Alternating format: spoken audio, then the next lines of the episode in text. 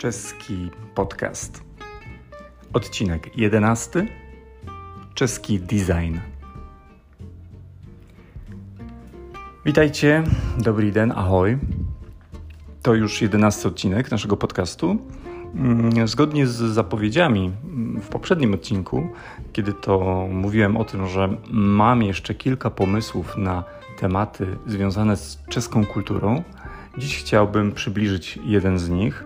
Mm, tematyka, która niekoniecznie jest przywoływana w kontekście Czech e, lub Czechosłowacji, a wydaje mi się ciekawa, mianowicie design. Jeśli mówimy design, najczęściej myślimy o Skandynawii, e, myślimy o artystach czy twórcach niemieckich, e, o projektantach, architektach włoskich, ewentualnie mamy na myśli daleką Japonię. Mm, zaprawieni w temacie designu na pewno kojarzą takie nazwy jak Werkbund, absolutnie ikoniczny Bauhaus, czy chociażby polskie warsztaty krakowskie. Mm, jak sprawa ma się z osiągnięciami mm, na tym polu e, za naszą południową granicą? Powiem tak, jest ciekawie e, i warto przyjrzeć się e, krótkiej i moim zdaniem subiektywnej historii czeskiego designu. Na początku jednak musimy sobie powiedzieć o dwóch ważnych datach. Pierwszą datą jest rok 1873 kiedy powstaje Morawskie Prumysłowe Muzeum, dziś Umielecko-Prumysłowe Muzeum w Brnie. I ten właśnie rok, 1873, mm, uchodzi za mm, początek designu w Czechach. To właśnie w tym miejscu od tego roku biło w tym miejscu serce e, czeskiego designu.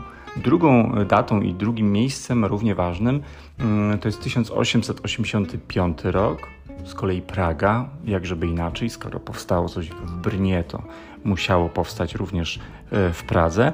Umielecko-Promysłowe Muzeum e, oraz Umielecko-Promysłowa Szkoła, e, także w Pradze.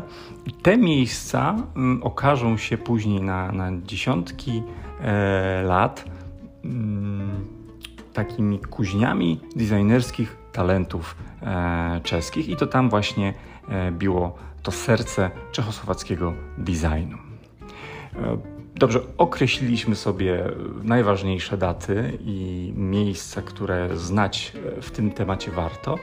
No ale najważniejsze są dzieła designerskie i sami designerzy. Mm, pierwszym nazwiskiem, o którym sobie dziś powiemy, jest Paweł Janiak urodzony w 1882 roku, mm, Prażanin, e, klasyczny przedstawiciel czeskiego modernizmu w architekturze. E, fachu uczył się od najlepszych e, w Europie, mm, pozostając oczywiście pod wielkim wpływem kultury niemieckojęzycznej, która to kultura wówczas, mimo rodzącego się cały czas poczucia narodowości Czechów, wciąż była dominująca w Pradze. E, oprócz nauk e, w czeskiej stolicy swoje architektoniczne skille zdobywał w samych Niemczech oraz we Wiedniu mm, pod okiem profesora Otto Wagnera. E, wpływ niemieckich modernistów widać bardzo mocno w pracach Pawła Janiaka. E, mawiał na przykład, że w budowie materiał determinuje charakter budynku. To jest wprost nawiązanie do, do tych e, przełomowych myśli niemieckich architektów, którzy, którzy określali mm, funkcję budynku, materiał jako te najważniejsze aspekty. Słynny slogan niemieckich modernistów: ornament to zbrodnia. To fantastycznie koresponduje z tymi poglądami, które wyrażał Janiak w swoich pracach. No dobrze, no ale gdzie możemy dziś spotkać się z jego dziełami, ażeby ocenić, na ile mm, są one faktycznie w duchu e, modernizmu e, w architekturze? Kultowym dla wielu architektów miejscem w Pradze jest osiedle Baba. I to jest bez wątpienia dzieło życia Janiaka. Na przełomie lat 20. i 30. określił główne założenia planu urbanistycznego dla tego miejsca i zasady Mm, wedle jakich funkcjonować ma osiedle. Myślą przewodnią było stworzenie, i tu uwaga, osiedla, które funkcjonowałoby w zgodzie ze zdrowym stylem życia. Przypominam, mówimy o przełomie lat 20. i 30. ubiegłego wieku. Poszczególne budynki e, projektowali liczni e, architekci, których dobierał sam Janiak, natomiast wszyscy pracowali w zgodzie z założeniami Janiaka, który, to też zero zaskoczenia, sam postanowił zamieszkać w tym miejscu, więc to jaki będzie efekt końcowy e, byłoby bardzo bliskie jego sercu.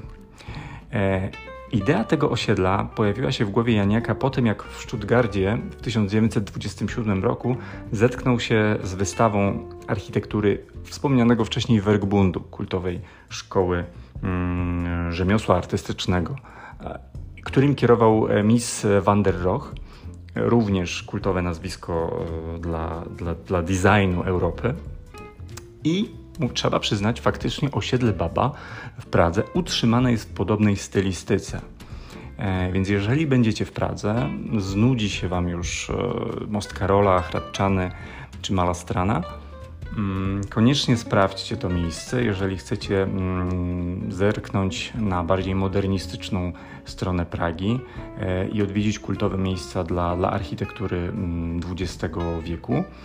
Y, to osiedle jest utrzymane w takiej stylistyce, e, jaką kojarzylibyśmy z Werkbundem czy z Bauhausem, chociaż na przestrzeni lat musiało przejść e, wiele licznych prób. I najgorszą próbą okazała się wcale nie być wojna, ale tu też chyba zero zaskoczenia okres socrealizmu. I wtedy to właśnie na tym osiedlu powstały liczne dobudówki niekoniecznie spójne z idea, ideami twórców, e, które towarzyszyły im przy całym e, procesie mm, tworzenia tego miejsca. Mimo to osiedle nadal zachwyca pewnym modernistycznym sznytem, także polecam e, wszystkim, którzy będą w Pradze zwiedzić to miejsce.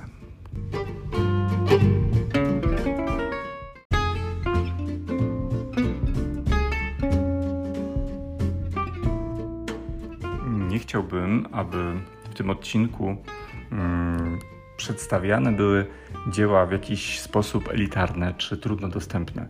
Y, w ogóle uważam, że ideą designu powinna być ogólnodostępność y, i funkcjonalność tych dzieł, y, więc omawiane przeze mnie przykłady takie właśnie będą. Każdy z Was i każda z Was może w jakiś sposób się z nimi zapoznać Taki też będzie kolejny omawiany przykład czeskiego designu.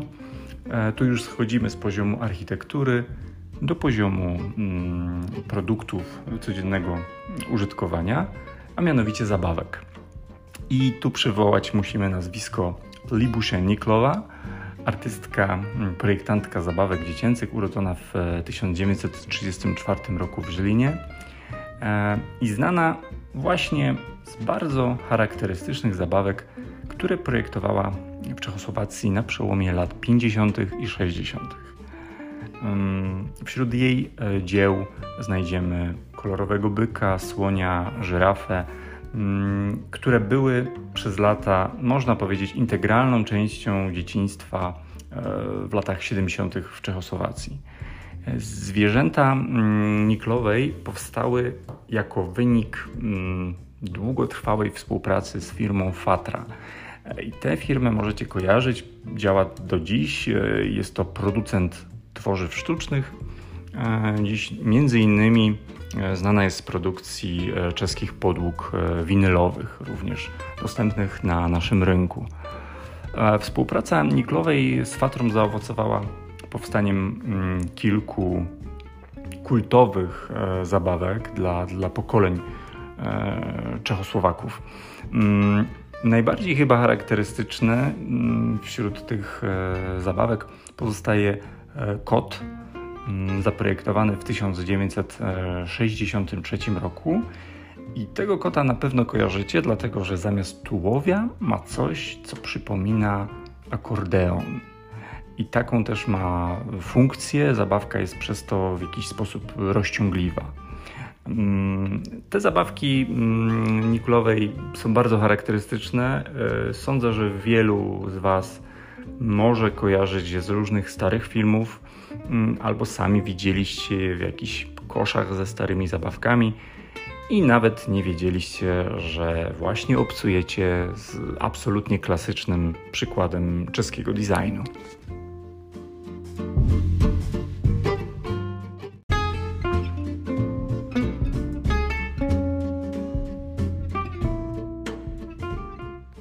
Design to także informacja, a w dziedzinie projektowania materiałów informacyjnych kultowym nazwiskiem jest Ladislav Sutnar.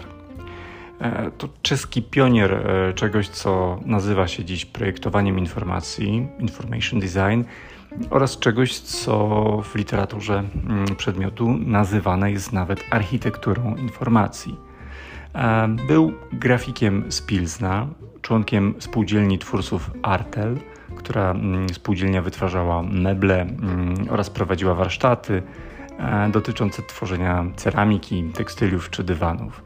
Ideą Sutnera z tego okresu była, jak mawiał, wizualna poprawia doświadczeń codziennego życia. Mm, Sutnar w latach dwudziestych e, został szefem e, działu projektowania w dużym wydawnictwie w stolicy Czechosłowacji, zaś w 1939 roku miał projektować wystawę czechosłowacką na wystawie światowej w Nowym Jorku. Z powodu wybuchu II wojny światowej mm, ostał już na stałe e, w Nowym Jorku i tam tworzył e, swoje dzieła w dziedzinie mm, grafiki informacyjnej. W swojej twórczości mocno inspirował się Bauhausem, co widać w jego pracach, a przede wszystkim w stosowanej kolorystyce. Mm, nazwisko bardzo ważne dla tej dziedziny nauki, jaką jest information design, choć dzisiaj już bardzo rzadko e, wymieniane wśród czołowych e, jej twórców, a szkoda.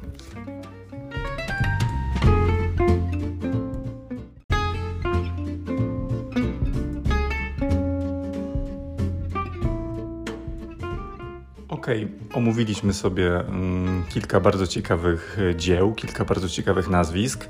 Myślę, że na pierwszą odsłonę czeskiego designu wystarczy. E, będziemy kontynuować ten wątek w następnym odcinku. Ja dziękuję Wam e, za dziś. Do usłyszenia. Na schle.